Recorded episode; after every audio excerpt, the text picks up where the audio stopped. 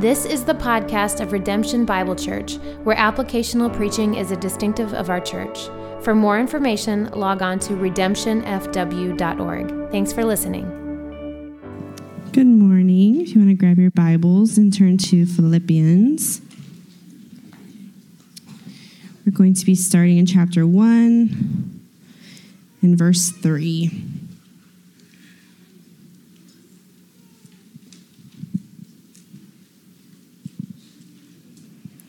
I thank my God in all my remembrance of you, always in every prayer of mine, for you all making my prayer with joy, because of your partnership in the gospel from the first day until now. And I am sure of this, that he who began a good work in you will bring it to completion at the day of Jesus Christ. It is right for me to feel this way about you all because I hold you in my heart. For you are all partakers with me of grace, both in my imprisonment and in the defense and confirmation of the gospel. For God is my witness, how I yearn for you all with the affection of Christ Jesus. And it is my prayer that your love may abound more and more with knowledge and all discernment, so that you may approve what is excellent, and so be pure and blameless for the day of Christ, filled with the fruit of righteousness that comes through Jesus Christ to the glory and praise of God. I want you to know, brothers, that what has happened to me has really served to advance the gospel, so that it has become known throughout the whole imperial guard and to all the rest of my imprisonment is for Christ. And most of brothers, having become confident in the Lord by my imprisonment, are much more bold to speak the word without fear. Some indeed preach Christ from envy and rivalry, but others from goodwill.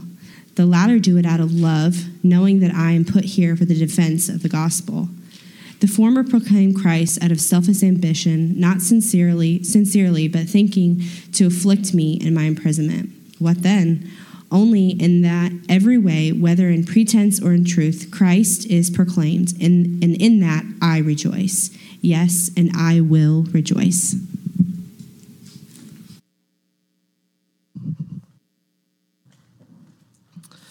Good morning, church.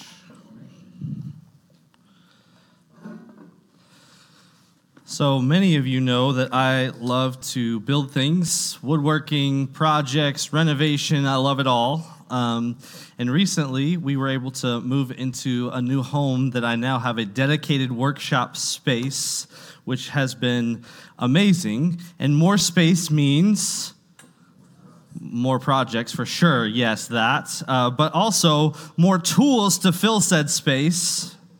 Okay, apparently I'm the only one excited about that. But yes, so what's interesting is that I've bought several new, new tools since being in the workshop space, and I've told Angela on two different occasions man, how did I live without this tool? I've used it so many times, and yet I renovated an entire house. I've built tables and furniture. I mean, I've done all of these things and never was like, man, I really need this tool to do that. And yet, now having it, I understand how much better it is to have these tools to accomplish things more efficiently and better.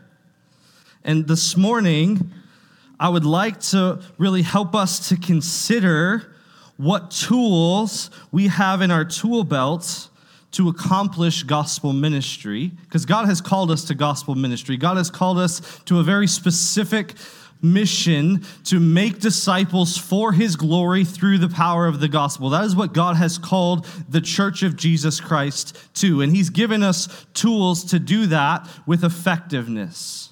And having the right tool for the right job makes all the difference in the world. So today we'd like to explore what one of the, those right tools is, and that's Christian partnership. Christian partnership. The reality is this this is our big idea for this morning. I am called to Christian partnership. You are called to Christian partnership. We are all called to Christian partnership. But here's the reality we don't do Christian partnership super well as believers. We tend to fall into one of two ditches.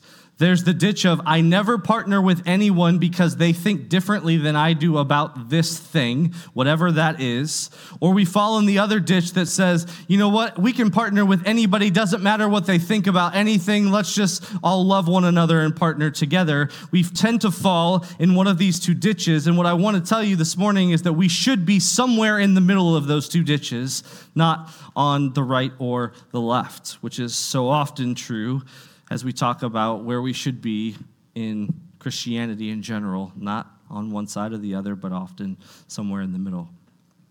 So, I'm called to Christian partnership. So, two truths about Christian partnership that I think will help us unpack this together. The first is this Christian partnership is necessary. Christian partnership is necessary. Look back at Philippians chapter 1, starting in verse 3. Philippians 1 3. This is Paul writing to the church in Philippi. Paul's in jail at this point because of his ministry of the gospel. It has landed him in prison, and that is where he is writing this from. And he says this I thank my God in all, rem- in all my remembrance of you, always in every prayer of mine for you, all making my prayer with joy. Why? Because of your partnership in the gospel from the first day until now. Why is Paul thankful in verse 3? It's because of verse 5, because of the partnership in the gospel that the Philippians have shared with him. There's thankfulness he has for them, there's joy in this Christian partnership.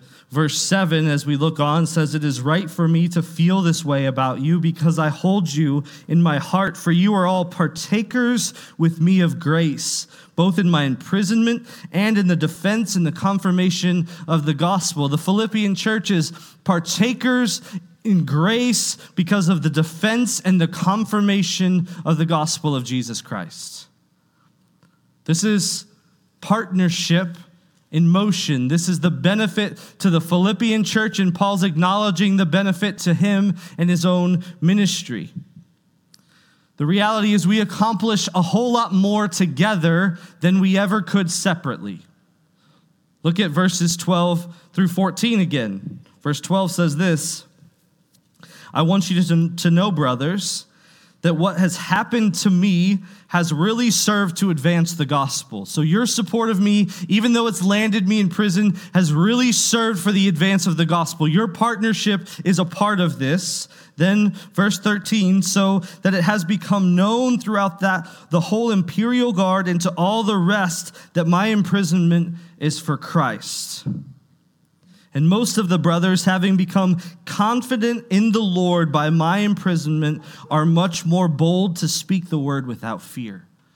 So the partnership of the Philippian church has helped Paul and his missionary journey, it's helped make Christ known in the prison, so much so that as he's shared and talked about it with the other believers who are also in prison, now they are bold to preach the gospel with others. So the partnership of the Philippian church is now part of the partnership of these believers in jail, and the gospel is going forth more forcefully, better in both instances because of the partnership of believers around the gospel.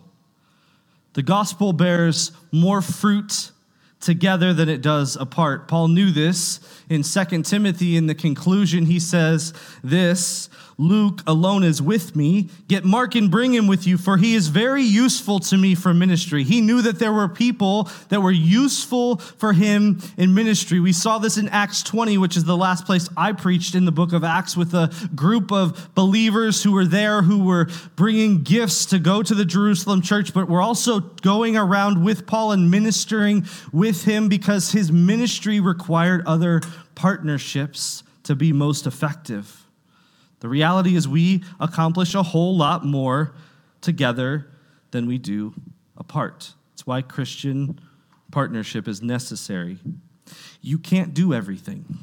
In fact, you're not even called to do everything. Remember the body of Christ illustration from 1 Corinthians 12? God has given us all varying gifts within the body of Christ to use because He knows we're not all eyes, we're not all ears, we're not all noses. We all need each other to, for the gospel to be going forward in the most effective way that it can. Gospel partnership is necessary, it's understood in the New Testament.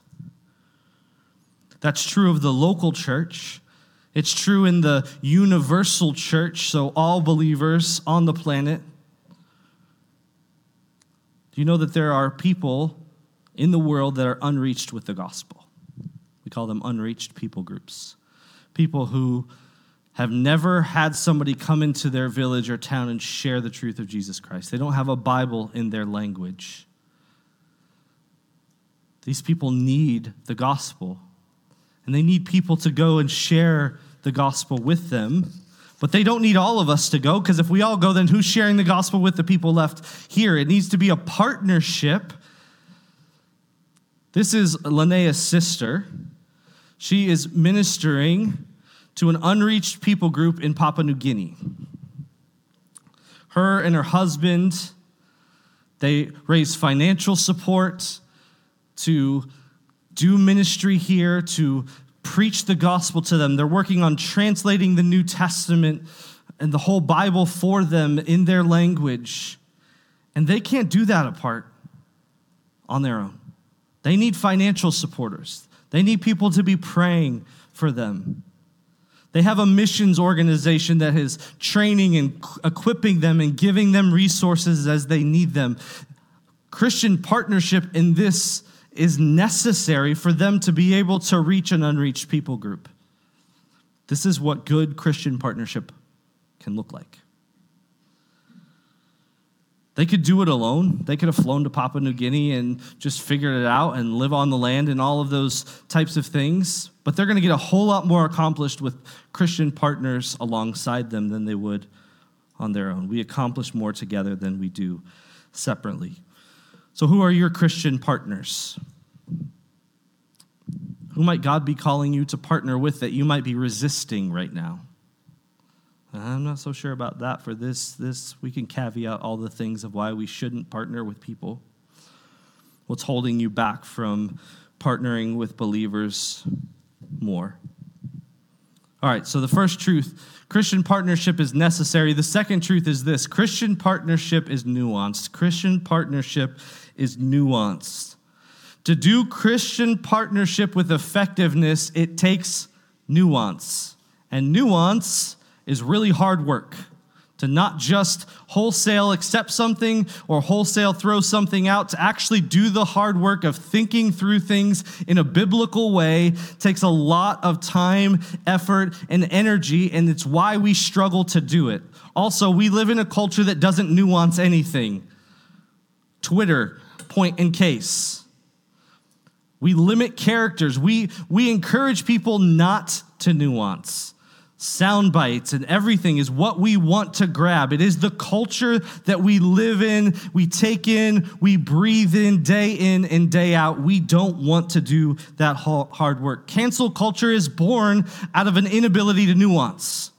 This person said this one thing this one time and it made me mad. I don't care why they said it or if they've grown since they said it or any of that. I don't care. We're just going to cancel them. We don't want to hear about them anymore.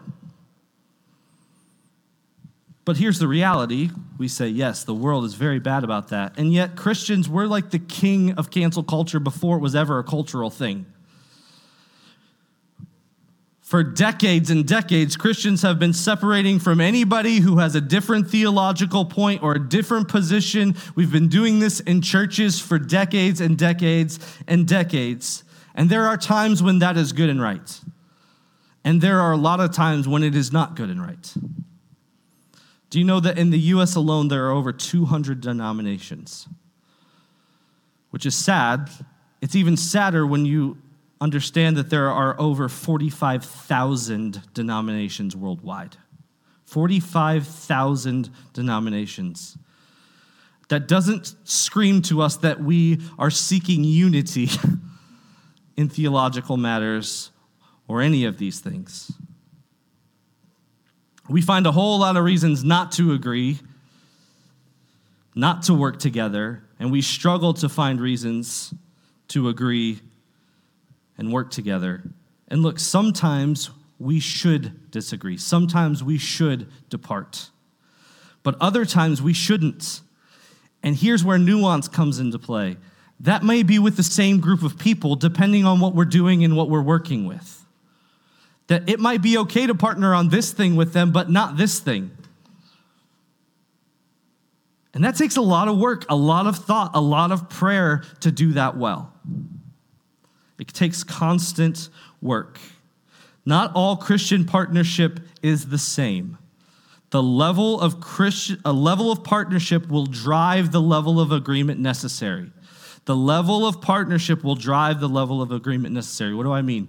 If we're going to plant a church, we're probably going to need to agree on a whole lot of things to plant a church. If we're going to do an event where we're going to proclaim the truth of the gospel, and that is our entire aim is to be an evangelistic event where we pr- preach the gospel, then we need to agree on the gospel. And then there's a whole lot of gray area in, in between on what other partnerships look like. I'm not saying we'll partner with anyone on anything, but I think there's a whole lot more to consider here than we do. Can I stand in this pulpit and quote you somebody from a book that I don't agree with everything they say? I hope so, because I don't agree with myself from 10 years ago on some issues. Can I use a book in small group that there's a section that I might not agree with in that book? Can I sing a song written by somebody I don't agree with? Can I partner with other churches that we disagree with on certain theological issues? These are all questions that we need to think about and explore and press into. So let's look at three principles for nuancing Christian partnership. Three principles for nuancing Christian partnership. The first is this embrace truth.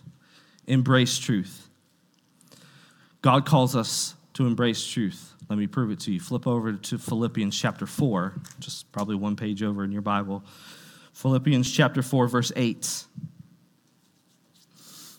Paul's wrapping up his letter to the Philippians, and he says this Finally, brothers, whatever is true, whatever is honorable, whatever is just, whatever is pure, whatever is lovely, whether, whatever is commendable, if there is any excellence, if there is anything worthy of praise, think about these things.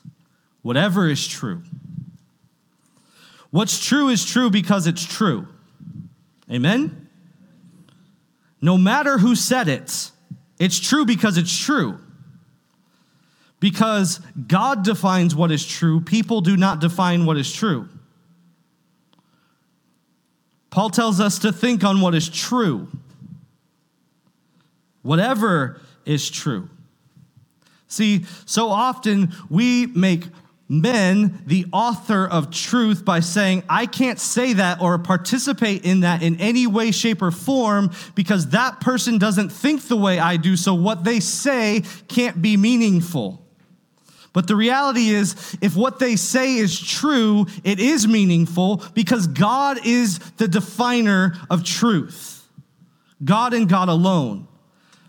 And so, what we do when we actually don't consider things that are true because of the source is we devalue the wisdom, we devalue the sovereignty of God and his ability to use broken people to communicate truth.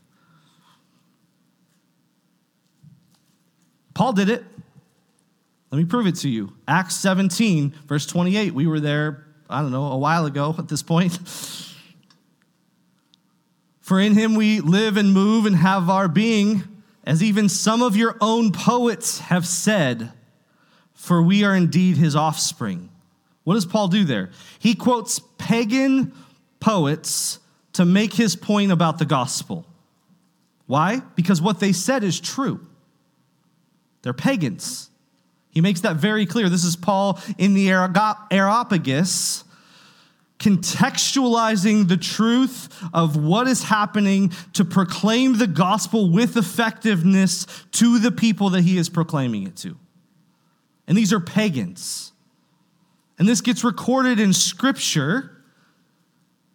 And these are pagan poets that he's quoting. He does the same thing in Titus chapter 1, verse 12. One of the Cretans, a prophet of their own, said Cretans are always liars, evil, beasts, lazy gluttons. This testimony is true. That's unfortunate to have that recorded in Scripture forever. Therefore, rebuke them sharply that they may be sound in the faith. This complete other religion, this prophet from that religion says something that Paul says, yes, that is true. And since that is true, here's how you should respond. He's acknowledging that God is the author of truth, and it is okay to use things that come from sources that we don't necessarily agree with if they speak truth. Now, how do we evaluate truth? We evaluate truth against this book. God says what is true, He defines what is true. He has made that very clear here in His Word. But regardless of motives, truth is truth. Look back at our passage in Philippians 1. Look at Philippians 1, verse 15. Paul hammers this point further. Some indeed preach Christ from envy and rivalry, but others from goodwill. The latter do it out of love, knowing that I am put here for the defense of the gospel. The former proclaim Christ out of selfish ambition, not sincerely, but thinking to afflict me in my imprisonment. They're trying to hurt Paul with proclaiming the gospel that they didn't know Paul very well. What then? Only that in every way, whether in pretense or in truth, Christ is proclaimed, and in that I rejoice. He doesn't care why they were preaching the gospel. He doesn't care they were preaching the gospel trying to hurt him because of envy and rivalry. Whether in pretense or in truth, Christ is proclaimed. Paul had given his life to the proclamation of Jesus Christ. And if you're going to join him in that for whatever reason, he doesn't care. Christ is getting proclaimed. So if Paul says that, where are we in that? He's praising God that the gospel is going forward regardless of the source. Look, men are fallen. We get things wrong all the time. But we aren't the standard for truth, God is. And if you think that you have everything right, theologically, right now, in this moment, that's pride, because you don't, because you can't get to the end of this book. It's not possible this side of heaven.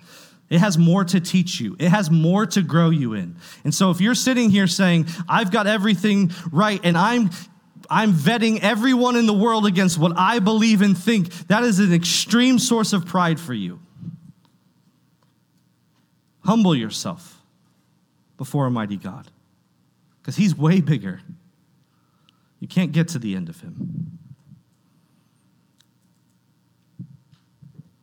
So, Makari has gotten really into the Kids Baking Championship on the Food Network.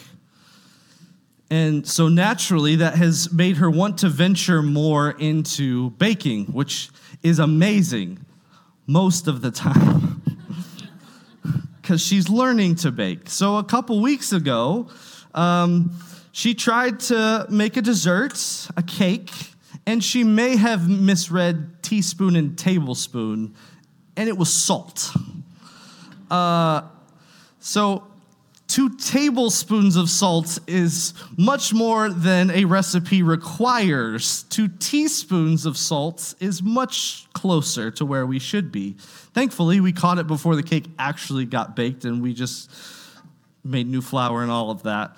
But what a terrible fail that would have been. It would have been one of those dad moments where you're like, yo, it's delicious, but it's salty as all get out. Because what's true is two tablespoons of salt in a cake tastes bad, right? That's true. I don't care what the person who wrote the recipe, I don't care what they think, I don't care what they believe about anything. What they knew is two teaspoons of salt was right for that recipe, two tablespoons was not. And I think we could all universally agree, even if you know nothing about baking, just trust me, two tablespoons of salt is way too much in a cake. Now, I know this is silly compared to talking about more important truths. Although in my house, cake is very serious business. But the, po- the point holds truth is not relative, church. Truth is absolute. And the world around you bombards you each and every day with the fact that truth is relative. It's assumed in the world around you. People believe what's true for you may not be true for me, and that's okay. It's not. God defines what is true, we do not. There is such thing as an absolute truth. We need to stand on that truth. Look, God can use flawed humans with flawed theology to communicate truth. Do you believe that? Because my God is that big. I mean, look at the Bible. The Bible is written by a bunch of dudes who are train wrecks. I mean, these guys didn't have it together. In fact, I mean, think of Peter. He gets blasted in the book of Galatians by Paul for some false theological views and goes on to write a couple different books in the Bible. Like Peter had major theological issues all throughout, and he was allowed to write scripture. God doesn't write things in such a way because he needs us to protect his truth, that he needs us to be something. He can use flawed men, he can use whatever he wants. He doesn't need men at all to communicate his truth. But do you really believe that in your heart of hearts, that God can use flawed men to communicate truth. God can use people with differing theology to still accomplish his purposes. Do you feel like you need to be the protector of God and the protector of his truth? Newsflash, he's been doing just fine on his own for a few thousand years and all of eternity. We need a bigger view of God we need to embrace this truth. So, three principles for nuancing Christian partnership embrace truth. The second is this evaluate doctrine, evaluate doctrine. So, before you all start lynching me, let's continue to nuance this point that I'm talking about because this we are nuancing. So, if you know me, if you've spent any time with me, you know that I love theology, like love theology. We could sit around and we can dissect theology and talk about the nuance of this and that. That is my jam. So much so, I won the Systematic Theology Award in seminary. And I don't say that to pat myself on the back, I say, say that to illustrate to you how much I love the truth of the Word of God. Okay? So we're there. But something I had to learn very early on as theology started to become a weapon for me is not all doctrine is created equal. Different doctrines carry different weight. Look, all doctrine is important. I'm not saying things are more or less important. That's not what I said. Say that's not what he said. I'm not saying they have more or less value. But what I am saying is not all doctrine impacts other doctrines in the same way. So, what in the world does that look like? Well, let's dive into a couple things here to hopefully help you understand what I mean when I say not all doctrine is created equal. So, Erik Thoennes, in his book Life's Biggest Questions, gives eight helpful criteria for ranking doctrine. Because what, what this means is that we have to do the hard work of saying, where does this doctrine actually fit in terms of my thinking? Do I want to fight over this doctrine? Do I want to throw down over this doctrine? Should I just let this not be that big of a deal? How do I know? Well, I know by doing the hard work of evaluating and ranking doctrine, and here's eight helpful criteria. We'll walk through them, hopefully, somewhat quickly, maybe more quickly than I did in the nine o'clock service, so you're not here so long. All right, uh, number one, biblical clarity. How clear is this in the Word of God? Straightforward. Relevance to the character of God. Does this doctrine, if I mess with it, change the character and nature of God? If it does, then it's really important. So, open theism is the doctrine that God can't know the future. That's very problematic in my understanding both of Scripture and how God thinks and functions. So, that messes with the doctrine of the character of God. So, we need to go hard at refuting that. Number three, the relevance to the essence of the gospel. Does it actually mess with the gospel itself? If Jesus isn't fully God and fully man, the gospel has problems. That's not okay. We need to be thinking about that as we're ranking doctrine. Number four, biblical frequency and significance. How often does Scripture talk about it? And what weight does Scripture place upon it? The more often Scripture talks about something, the higher that it should rank. The clearer it is, the higher it should rank. See where we're going with this. Number five, effect on other doctrines. Some doctrines pull a lot of strings. There's a lot of stuff attached to it. If I pull on the sovereignty of God, that impacts virtually every other doctrine. If I pull on, say, the end times down here, it pulls on less doctrines. I can have a different view of end times and not pull on as many other things. So, this helps us as we think about ranking doctrine. Again, not less or more important, just different consensus among Christians, past and present. Church history isn't everything, but it's also not nothing. There are councils that we can go back to and see what they talked about and debated about and got clarity on. We can see what the church has believed throughout its history. Those things have value and should carry weight. Especially as Western Americans, we think we're so much smarter than everybody else for all of eternity. Newsflash, we're not. We're probably dumber because we just Google it all the time instead of actually having to figure it out. That's number six. Number seven, effect on personal and church life. How much is this actually going to impact me tomorrow as I go to my job? That plays on how significant it is. Number eight, current cultural pressure to deny a teaching of Scripture. If culture is really pressing me to deny something, that probably means it has some good value because it's pressing up against something culture doesn't like, which, by the way, the Bible says will happen. So there's eight criteria. So, what in the world do I do with all of that? Okay, well, what's this look like? So, here at Redemption, we teach it this way. We have four levels of doctrine that we talk about, and I'm going to walk you through those now. So, the first level is this it's essential. It's essential. What is essential? Essentials are things that you either must affirm to be a Christian or that you must never deny to be a believer in Christ. So, new believers may not necessarily understand everything. They may not necessarily understand the virgin birth, and they may pass away before that understanding ever comes, but they can't ever deny it either. Because if you start denying the virgin birth, you start denying the deity of Christ, all of these things, you start to get into heresy and you start to question your salvation in general. A perfect example of what I'm saying is the thief on the cross. So, what did the thief on the cross know? Not a whole lot in terms of theology. And he was dead real quick after he accepted Christ. But we also know that he didn't deny any of those things either. So, he's a good example.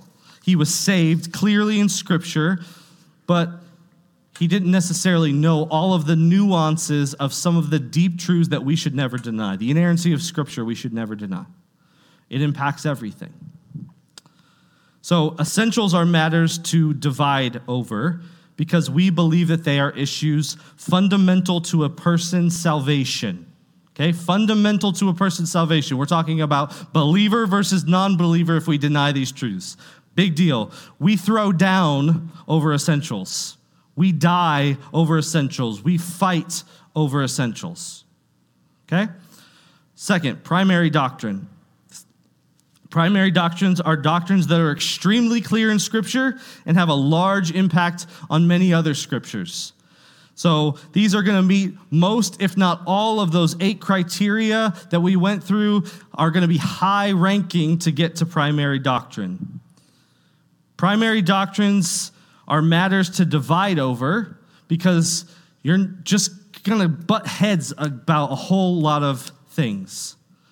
So, The perseverance of the saints or eternal security is something that we hold near and dear here at Redemption.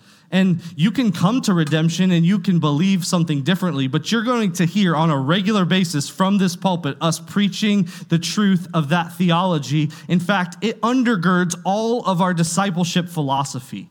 You can't be gospel centered and keep taking people back to the truth of who Christ is and what he's done if you're having to earn your salvation, if you're not eternally secure in him.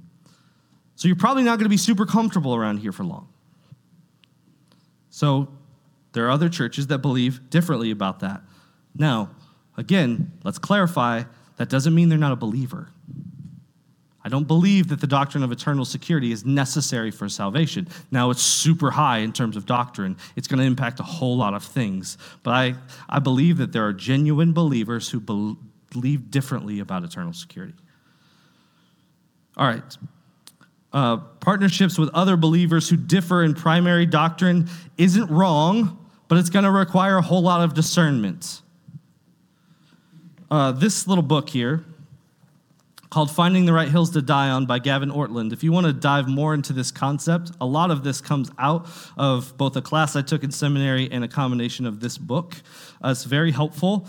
Um, so I will quote it several times today, but you can check that out if you're interested in that. The, the first quote is right now by second rate doctrines, and this is what he calls primary doctrines. We have slightly different language. I mean that middle, that middle body of Christian doctrines that make a noticeable difference in how we understand and articulate the gospel, but they are often important enough to justify divisions at the level of denominations, church, or ministry. So these are the lines in which denominations should be drawn around. These issues of primary doctrine. All right. Third level, secondary doctrine. Definition secondary doctrines are doctrines that are less clear in Scripture and have a small impact on other doctrines. Less clear in Scripture, small impact on other doctrines. These are doctrines that we hold with an open hand. That does not make them unimportant. It does not mean that I shouldn't pursue the Word of God in trying to understand them more fully and getting a deeper glimpse of who God is. It just means they're less clear, and we shouldn't fight about them as much because they don't impact as many other things. Secondary doctrines are matters that should not cause division. This may shock some of you and may make some of you uncomfortable, but there are three pastors on staff currently at Redemption Bible Church, and there are some secondary doctrinal issues that we don't agree about. So if we don't agree, I can guarantee you there are those out here in this congregation that don't agree about some of those things. And guess what? I'm good with that. Because this is an opportunity for us to press each other into the word, and iron sharpens iron and we help explore and understand the Word of God more deeply. Because I have to know, I have to know I don't have it all together. I have to know I don't have it all right. Now there are some there are some doctrines that I better have right because I've staked my life on it. And there are some other doctrines that that's not true about. And I I'm not changing my position on the fact that Jesus was the son of God that he was fully God and fully man. That's not moving. That's not what we're talking about.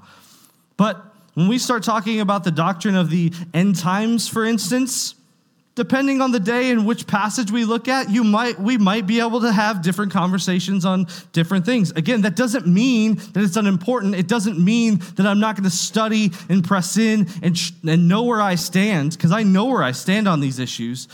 But it means that if I'm really going to be under the authority of this book, that it better be able to lay me bare and change my mind on some things.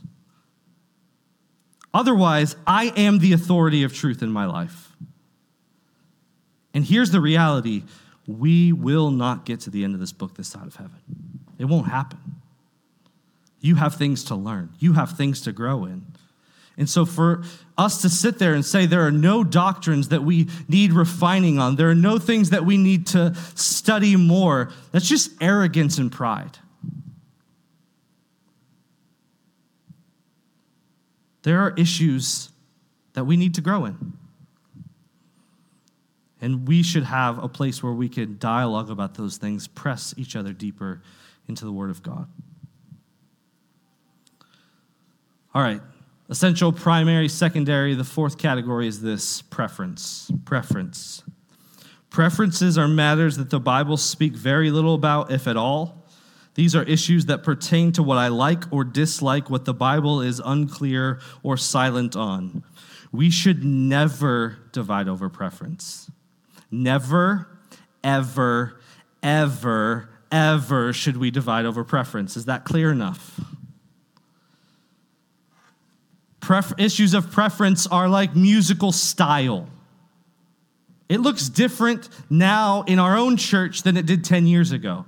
And that's okay. And in 10 years, it'll probably look a little different then. And that's good and right. Style of music is about contextualizing. I was just on a trip to Egypt, and guess what? Their Sunday morning worship services look a whole lot different than ours do. And that's good for them because if we came over with our Western style of music and tried to play it in a Middle Eastern setting, they would be like, What in the world are you doing? It doesn't make sense to them. It's not something that's going to relate to them, and that's okay. We're not talking about the truth of what we're singing, we're talking about the style in which we're doing it. The Bible speaks very little about that. How about carpet color or lights or paint colors? Or you hear horror stories of churches splitting over things like that. That's just dumb. Just be honest about it. The Bible doesn't say anything about any of those things. Whether we should dim lights or not in a service, like, who cares? In terms of fighting and dividing. These are issues of preference.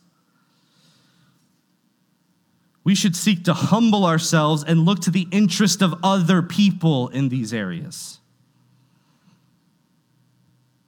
Humility. Gavin Ortlund said this Theological wisdom does not consider doctrines in the abstract concerned mainly with technical correctness. Instead, it considers doctrines in their real life, influence on actual people and situations and churches. We don't pursue the pursuit of doctrine to just know more stuff. We pursue doctrine to actually change the way we live and have it impact us. And too often we make it this intellectual exercise and we divorce it from the fact that these letters, this book was written to people who were struggling with real things. And we can apply that to our lives because we're people struggling with real things who need the truth of God to penetrate our hearts deeper.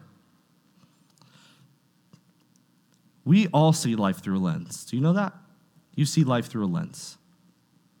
And we all like to believe that we approach the Word of God without any bias and we see it all 100% clearly.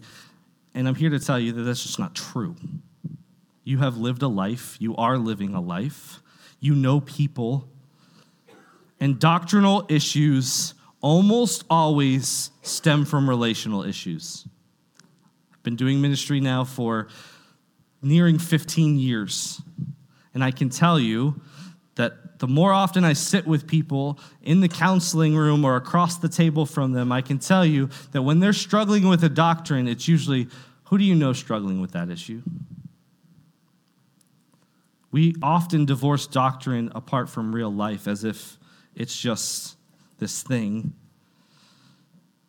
But we need to seek to remove our bias and nuance theology. It's why we should be studying theology in community it's why we should have believers that we can bounce things off of so that when something starts to kind of become heresy, we can go, eh, let's rein that in. But the number one, most essential element to all theological study is this it's humility. It's humility. Augustine said this about doing doctrine in the way of Christ. He said this. He said, The way, the way is first humility, second, humility Third, humility. And however often you should ask me, I would say the same, not because there are no other precepts to be explained, but if humility does not precede and accompany and follow every good work we do, and if it is not set before us to look upon and beside us to lean upon and behind us to fence us in, pride will wrest from our hand any good deed we do while we are in the very act of taking pleasure in it.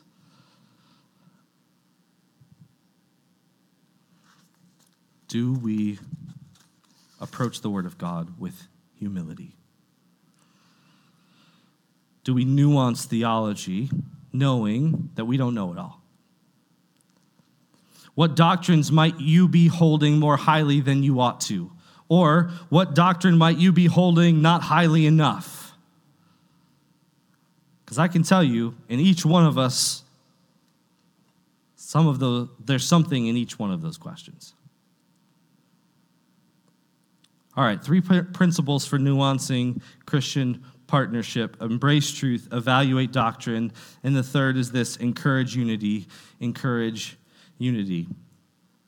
I'm running short on time. I can tell you this God wants unity more than division in his church. I was going to take you to the book of Ephesians, chapter 4, which Jamie takes us to often, where it says, one body, one Lord, one faith, one baptism. What is that? It's unity in theology. Those are all theological concepts that Paul wants us to have unity.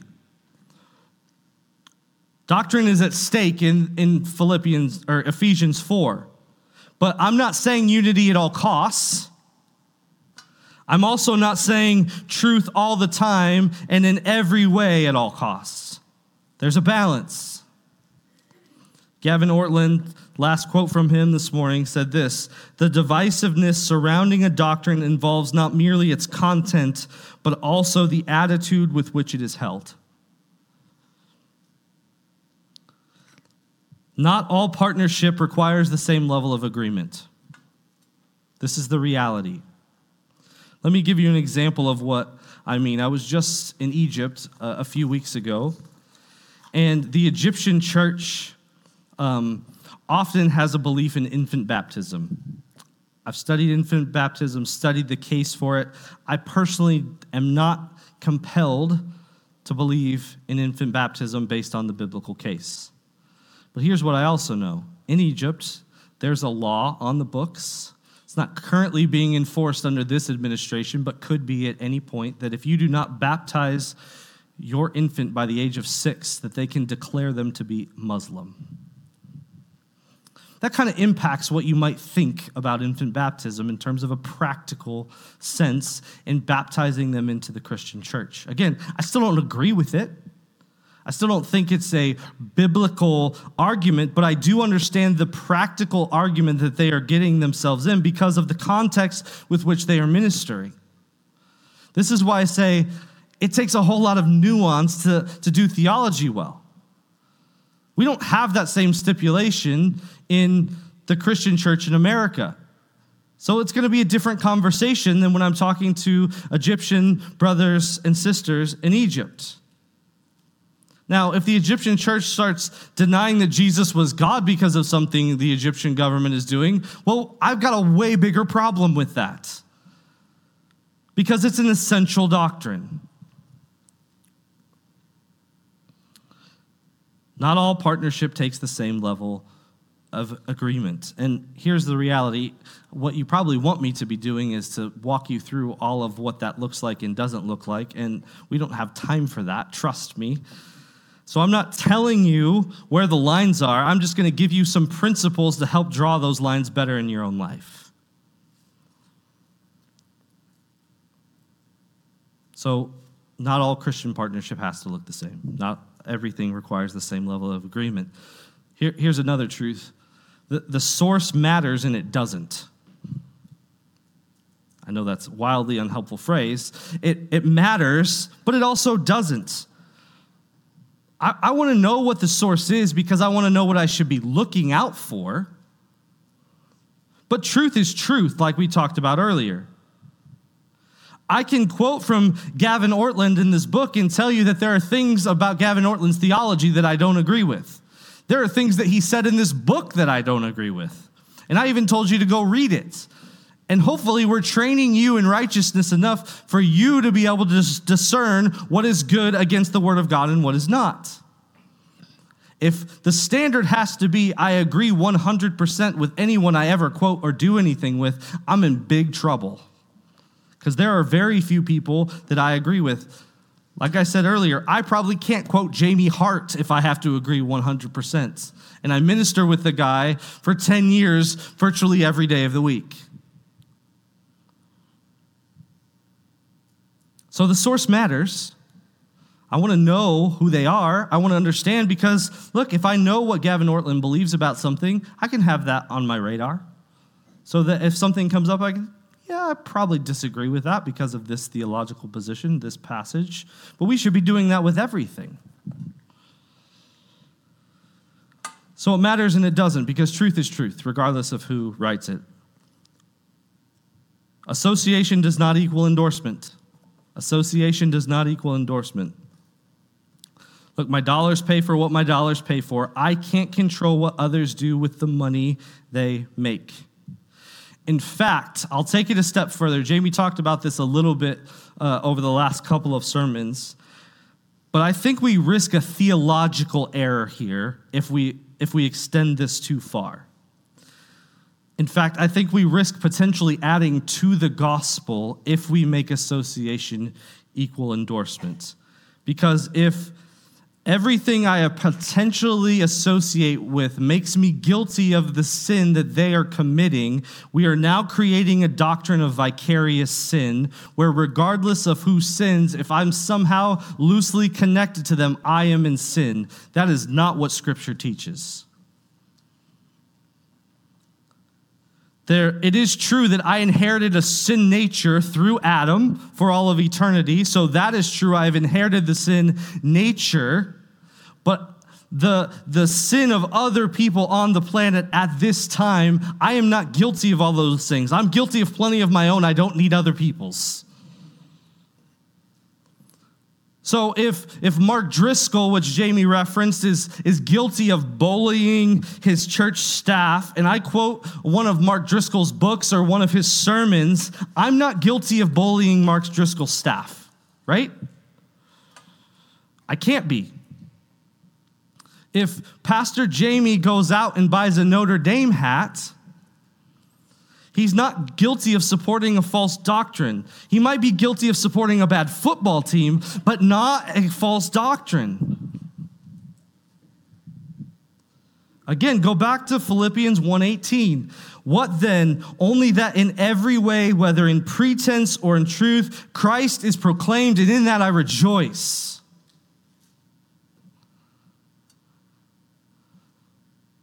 This might step on some of your toes, but that's kind of, I guess, what I'm up here doing this morning. I can sing a song written by someone from a differing theological position. If the truth of the words that I am singing are in line with Scripture. Why? Because God is the standard of truth and association does not equal endorsement. And by the way, we'd like to make this specific issue new to us today. It was it isn't. Do a, uh, do a little church history lesson, and you'll see that most of church music written in the Middle Ages was written by classical artists who really didn't care about the church and just wanted to get their music out. Also, you can take the specific example of the hymn It Is Well. Most of us would be like, We love that song, and I do right? Let's sing it, let's declare it. The song was written by a dude who eventually became a universalist and denied the doctrine of hell, which in my viewpoint says he was never a believer at all. So it was written by a guy who didn't even know the Lord. But it's true. Let's declare that truth. I'm all about it. Look, I can go on and on and on about this topic because it's near and dear to my heart. And if you want to, let's let's grab lunch or coffee and let's do that. But the point is this Christians have been wrestling with this stuff for the history of the church. It's not new and near to us and us alone. But we have to nuance. We have to work hard. We have to be willing to say it might be okay here, but not okay here. Like, I can sing a song written by the church at Hillsong, but I'm not going to their conference to be taught by their teachers okay? I'm not, because they got some wackadoo theology. And trust me, I am intimately aware of what that is. Every new song that ever comes out that I hear from them, I am vetting through that lens. But there's levels of partnership here, and I can be okay with one and not okay with another. But that takes hard work, because it'd be way easier to say, they believe differently than I do. Let's just throw it out, all of it. But I don't think that's what we see in Philippians. I don't think that's what we see in the totality of the New Testament as we consider. All right, I've run way over, but you don't have the benefit of having another service come after you, so I just kept talking. But there is way more to nuance here. I'm giving you a point on nuance, and I could nuance and nuance and nuance and continue going. I could do a whole sermon series just on this one thing, but that's not the task I was given this morning. So, what I have to do this morning is just trust that the Holy Spirit's going to work this out in our hearts. So, let's pray and ask Him to do that.